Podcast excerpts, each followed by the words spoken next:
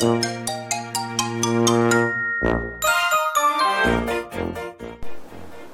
さんおはようございます。ミキです。私の配信を聞きに来てくださりいいねやフォローも本当にありがとうございます。なんか今日は朝からすごいいい天気ででもなんか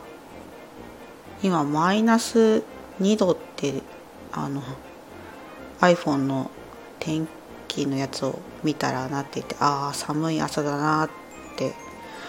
思いつつでなんか今日はなんか変な時間に 目が覚めてしまってなんか5時前になんかもう目が覚めてしまったんですよね。なんかちょっと老化を感じつつ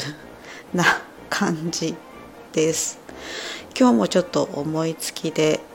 お話ししてみようかなと思います。どうぞよろしくお願いいたします。えっと今回は、うん、困難についてお話ししてみようかなと思います。困難って結構よく私はあるんですけど皆さんはどうですか？そうなんかどうしても、まあ、困難ってなると、まあ、マイナスなイメージなんですけれども、まあ、それをこうマイナスに捉えないためにはどうしたらいいのかなっていうふうに考えたんですよね。で今朝あって思ったたのがじゃあ困難イコールワクワクと仮定したらどうなんだろうっていうふうに思ったんですよね。でなんか私って結構なんか生きてる中で困難って多いなっていうふうに思っていたんですけれどもそれが物理的に本当に困難なことなのかそれとも気持ち的に困難って感じているだけなのかなんかよくわからないなっていうふうに自分は感じていてちょっと最近よく考えるんですけれども。なのでどうせよくわからないんだったら結構投げやりなんですけどわからないんだったらまあマイナスよりもそれを追い風に変えてしまえばいいんじゃないかっていうふうに考えたんですよね。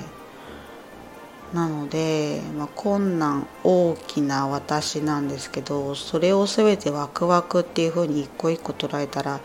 いやどんなに輝かしい人生になるんだろうっていうふうにちょっと私自身も前向きに考えることができるなっていうふうに思いました。まあ、なのでちょっとやってみようと思ったのは困難が一つやってきたらワクワクを一個ゲットしたっていうふうにちょっと考えてみようかなっていうふうに思いました。ちょっとトライしてみようかなと思います。結構ネガティブ思考なので結構不安が強かったりとかまあ、そういうのがあるんですけどもちょっと意識してやってみようかなと思いました。なのでちょっとま結論なき話なんですけども皆さんも是非困難いや解決策ない